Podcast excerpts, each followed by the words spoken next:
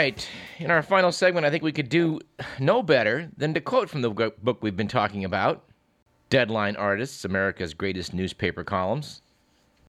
In truth, this is probably a subject we could devote a whole hour to, but we're going to let's take about 10 or 12 minutes here and read some excerpts from some of these excellent columns, starting with the immortal H.L. Mencken.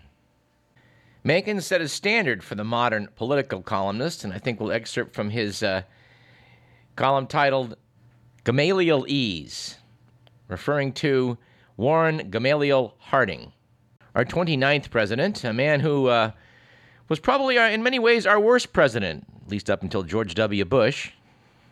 And like George W. Bush, his thought processes did not seem to translate well into his oratory, or perhaps they translated perfectly. Take your pick. But writing about Warren G. Harding's speech making ability, said Mencken in 1921, he writes the worst English I've ever encountered, referring to the fact that he'd been a newspaper man before he was a politician. It reminds me of tattered washing on the line. It reminds me of stale bean soup, of college yells, of dogs barking idiotically through endless nights. It is so bad that a sort of grandeur creeps into it. It drags itself out of the dark abyss of pish. It crawls insanely up the topmost pinnacle of posh. It is rumble and bumble. It is flap and doodle. It is balder and dash. But I grow lyrical. More scientifically, what is the matter with it? Why does it seem so flabby, so banal, so confused and childish, so stupidly at war with sense? If you first read the inaugural address and then heard it intoned, as I did, at least in part, then you will perhaps arrive at an answer. That answer is very simple. When Harding prepares a speech, he does not think of it in terms of an educated reader locked up in jail, but in terms of a great horde of, of stoneheads gathered around a stand. That is to say, the thing is always a stump speech. It is conceived as a stump speech and written as a stump speech. More, it is a stump speech aimed primarily at the sort of audience that the speaker has been used to all his life to wit, an audience of small town yokels, of low political serfs, of morons, scarcely able to understand a word of more than two syllables and wholly unable to pursue a logical idea for more than two centimeters.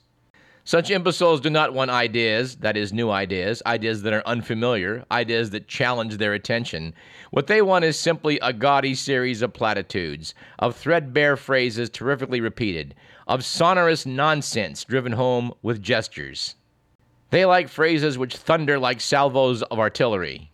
Tight fabric of ideas would weary and exasperate the audience. What it wants is simply a loud burble of words, a procession of phrases that roar, a series of whoops. That is, if you're the sort of man who goes to political meetings, which is to say, if you're the sort of man that Harding is used to talking to, which is to say, if you're a jackass. You know, Mencken could have been a pretty good writer if he didn't hold back so much. And uh, from 1881, we have some uh, selections from Ambrose Bierce, the first entries in his Devil's Dictionary. He defined love as a temporary insanity, curable by marriage, an egoist as a person of low taste, more interested in himself than in me, he defined positive as mistaken at the top of one's voice. And my favorite, opposition. In politics, the party that prevents the government from running amok by hamstringing it. And since we've entered a humorous vein, let's go to that, uh, that epic piece by Dave Barry titled How to Argue Effectively. Said Barry, I argue very well. Ask any of my remaining friends. I can win an argument on any topic against any opponent. People know this and steer clear of me at parties. Often, as a sign of great respect, they don't even invite me. You too can win arguments. Simply follow these rules. 1. Drink liquor. Suppose you're at a party and some hotshot intellectual is expounding on the economy of Peru, a subject you know nothing about. If you're drinking some health fanatic drink like grapefruit juice, you'll hang back. But if you drink several large martinis, you'll discover you have strong views about the Peruvian economy. You'll be a wealth of information. You'll argue forcefully, uh, offering searing insights and possibly upsetting furniture. People will be impressed. Some may leave the room. Second, make things up.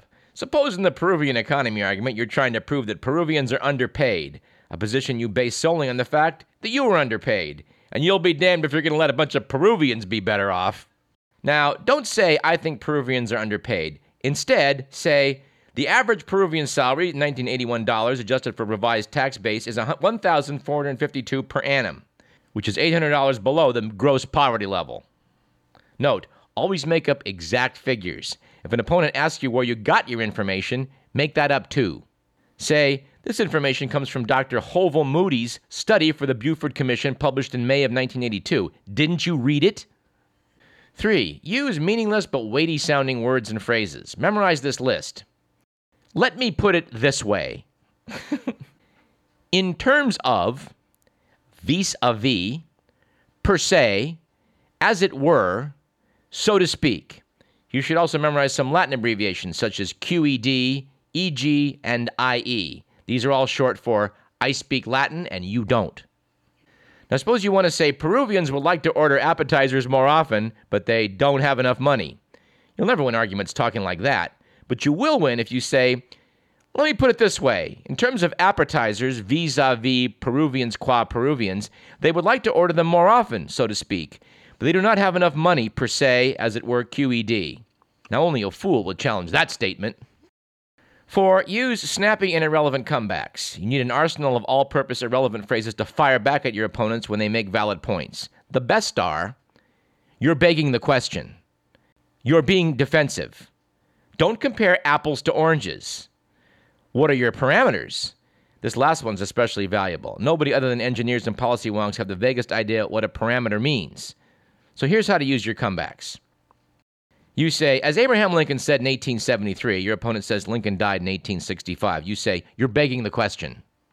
You say, Liberians, like most Asians, your opponent says, Liberia's in Africa. You say, you're being defensive. And finally, compare your opponent to Adolf Hitler.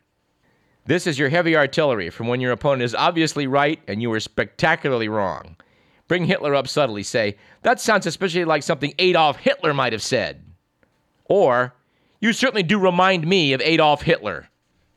So that's it. You know how to out argue anybody. Don't try to pull this on people who generally carry weapons. All right, let's do one that's quite a bit less frivolous. The one we mentioned in the uh, discussion with Mr. Avlon, titled To Root Against Your Country, written by Art Hoppe and published in the San Francisco Chronicle on the 5th of March, 1971. Said Art Hoppe, The radio this morning said the Allied invasion of Laos has bogged down. Without thinking, I nodded and said, Good. And having said it, I realized the bitter truth. Now I root against my own country. That's how far we've come in this hated and endless war. This is the nadir I've reached in this winter of my discontent. This is how close I border on treason. Now I root against my own country. How frighteningly sad this is. My generation was raised to love our country, and we loved it unthinkingly. We licked Hitler and Tojo and Mussolini. Those were our shining hours. Those were our days of faith. They were evil, we were good. They told lies, we spoke the truth. Our cause was just, our purpose is noble, and in victory we were magnanimous. What a wonderful country we are. I loved it so. But now, having descended down the torturous, brutalizing years of this bloody war, I've come to the dank and lightless bottom of the well. I've come to root against the country that once I blindly loved. I can rationalize it. I can say that if the invasion of Laos succeeds, the chimera of victory will dance once again before our eyes, leading us once again into more years of mindless slaughter. Thus I can say, I hope the invasion fails. But it is more than that. It is that I have come to hate my country's role in Vietnam. I hate the massacres, the body counts, the free fire zones, the napalming of civilians, the poisoning of rice crops. I hate being a part of My Lai. I hate the fact that we have now dropped more explosives on these scrawny Asian peasants than we did on all of our enemies in World War II. I hate my leaders who, over the years, have conscripted our young men and sent them there to, kill or be killed in a senseless cause simply because they can find no honorable way out. No honorable way out for them. I don't root for the enemy. I doubt they are any better than we are. I don't give a damn anymore who wins the day. But because I hate what my country's doing in Vietnam, I emotionally and often irrationally hope that it fails. It's a terrible thing to root against your own country. If I were alone, it wouldn't matter, but I don't think I'm alone. I think many Americans must feel these same sickening emotions I feel. I think they share my guilt. I think they share my rage. If this is true, we must end this war now, in defeat if necessary. We must end it because all of Southeast Asia is not worth the hatred, shame, guilt, and rage that is tearing Americans apart. We must end it not for those among our young who have come to hate America, but for those who somehow managed to love it still. I doubt that I can ever again love my country in that unthinking way that I did when I was young. Perhaps this is a good thing.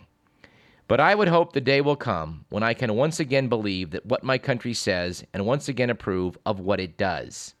I want to have faith once more in the justness of my country's causes and the nobleness of its ideals.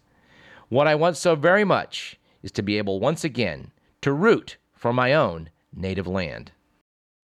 And you know what? I think we're going to have to stop right there in terms of reading columns because uh, that's about as powerful as they get. But uh, because this book is kind of an embarrassment of riches, I think in the weeks to come we will uh, go to it from time to time and read some other memorable pieces by America's great columnists.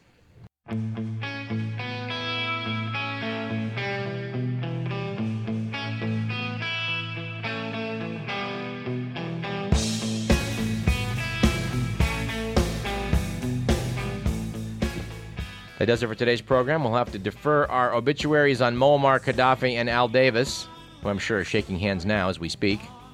We'll see some of you tonight up in Chico.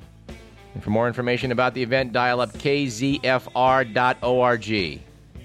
Our thanks to John Avlon, editor of Deadline Artists, America's greatest newspaper columns. This program was produced by Edwin McMillan.